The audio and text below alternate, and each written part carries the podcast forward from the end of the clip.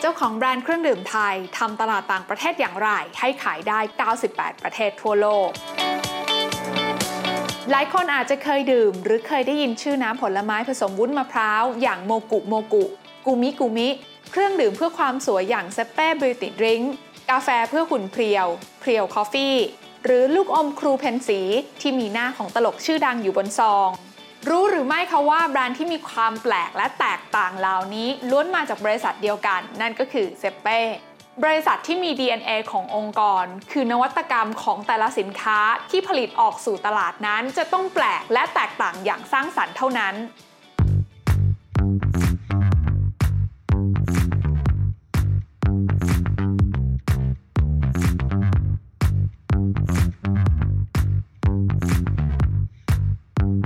จจุบัน บริษัทเซเป้จำกัดมหาชน เป็นบริษัทจดทะเบียนในตลาดหลักทรัพย์แห่งประเทศไทย และมีมูลค่าบริษัทอยู่ที่ประมาณ 8,000 ล้านบาท ที่สำคัญคือยังเป็นเจ้าของแบรนด์สินค้ากว่า 10 แบรนด์ ที่มีทั้งเครื่องดื่ม เจลลี่ กาแฟกระป๋อง และขนมขบเคี้ยว Sappe นั้นนับเป็นเจ้าตลาดในไทยมาอย่างยาวนาน ทั้งในกลุ่มของเครื่องดื่ม functional drink ที่จับตลาดกลุ่มคนรักสุขภาพ เพราะถือเป็นเจ้าแรกที่ให้กำเนิดกลุ่มผลิตภัณฑ์นี้ในประเทศไทย และที่น่าสนใจก็คือแบรนด์ Mogu Mogu ที่ Sappe วางขายในปี 2001 นับว่าเป็นเจ้าแรกของโลกเช่นกัน ที่คิดค้นน้ำผลไม้ผสมวุ้นมะพร้าวขนาดใหญ่ ซึ่งใช้วัตถุดิบคุณภาพของไทย แต่กลับไปตีตลาดต่างประเทศ และโดนใจกลุ่มลูกค้าชาวต่างชาติเป็นอย่างมากถึงปัจจุบันนะคะแบรนด์โมกุโมกุนั้นจะไม่ได้มีการวางจำหน่ายในประเทศไทยแล้ว แต่ก็ต้องถือว่าเป็นแบรนด์บุกเบิกของเซเป้เลยก็ว่าได้นะคะ เพราะถือว่าเป็นแบรนด์แรกที่ทำให้เกิดแบรนด์อื่น ๆ ในเครือในเวลาต่อมา และเมื่อแบรนด์มีกลุ่มผลิตภัณฑ์ที่ชัดเจนและหลากหลายมากพอ ในการเป็นเครื่องดื่มและขนมเพื่อสุขภาพ การบุกตลาดต่างประเทศ สร้างชื่อ และการสร้างรายได้กลับคืนประเทศ ก็สามารถทำได้คล่องตัวขึ้น ด้วยการเติบโตอย่างต่อเนื่อง โดยในปัจจุบันมีผลิตภัณฑ์วางขายอยู่ถึง 98 ประเทศทั่วโลก ที่สำคัญก็คือในปี 2021 เซเป้มีสัดส่วนการขายในประเทศอยู่ที่ 35%ในขณะที่ตลาดต่างประเทศมีมากถึง 65%ด้วยช่องทางการจำหน่ายกว่า 1 ล้านเอาท์เล็ตทั่วโลก นอกจากสินค้า Innovation ที่เป็นจุดแข็งของบริษัทแล้วนะคะ อีกหนึ่งปัจจัยสำคัญค่ะก็คือช่องทางการขายใหม่ ๆ ในตลาดต่างประเทศ โดยเฉพาะเอเชียสหรัฐอเมริกา ยุโรป แล้วก็ตะวันออกกลาง ซึ่งกลยุทธ์สำคัญที่ทำให้เซเป้ประสบความสำเร็จในตลาดต่างประเทศ ก็คือจุดเด่นของสินค้าที่มีความชัดเจน ในการเป็น snack drink ที่เลือกใช้วัตถุดิบคุณภาพทำให้สามารถตั้งราคาและสร้างกำไรที่เหมาะสมได้ โดย Sappe นั้นให้ความสำคัญตั้งแต่กระบวนการนำเข้าวัตถุดิบ มาจนถึงการผลิตออกมาเป็นสินค้าสำเร็จรูป ส่งผลให้มีพันธมิตรทางธุรกิจมากมาย อยากทำงานร่วมกับ Sappe จนสามารถเรียกได้ว่าเนื้อหอมก็ว่าได้ค่ะ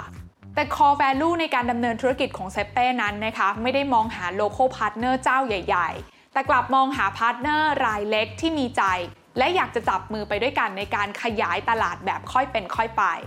เริ่มจากห้างเล็กๆ กลุ่มลูกค้ากลุ่มเล็กๆนะคะ เพื่อให้สินค้านั้นติดตลาดก่อน ก่อนที่จะขยายไปยังห้างใหญ่หรือว่าตลาดที่ใหญ่ขึ้น โดยใช้ช่องทางการทำการตลาดณจุดขาย หรือว่า trade marketing เนี่ยเป็นอาวุธสำคัญ ซึ่งกลยุทธ์ที่ว่านี้นะคะต้องใช้ทั้งเวลาและใช้ทั้งใจ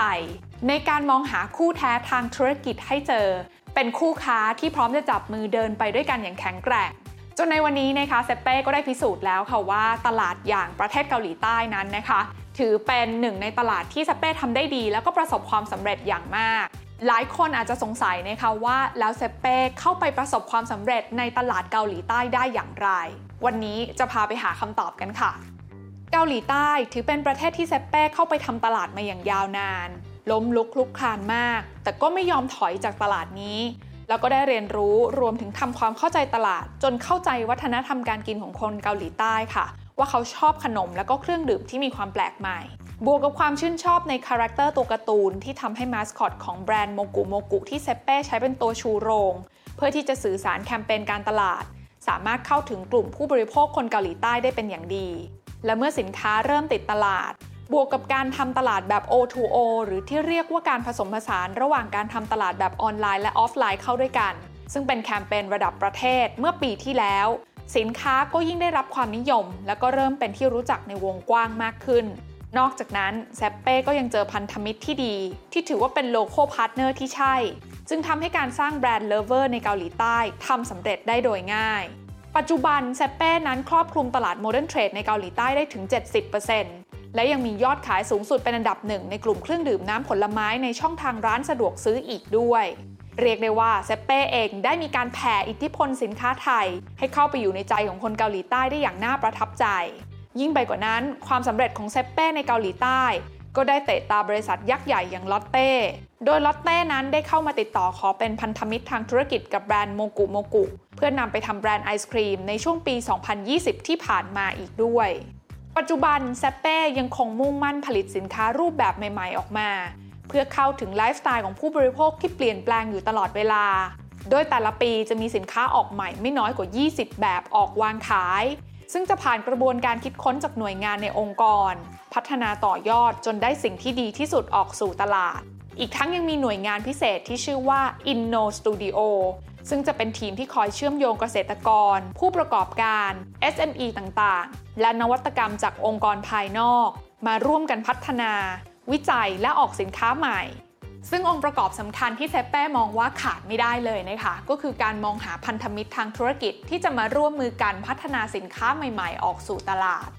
นอกจากนั้นในประเทศไทยเซเป้ยังเป็น partner กับแบรนด์ต่างๆ ในหลากหลายอุตสาหกรรม ที่เรามักจะคุ้นหูก็อย่างเช่น All Coco Danone Workpoint และตะขาบ 5 ตัว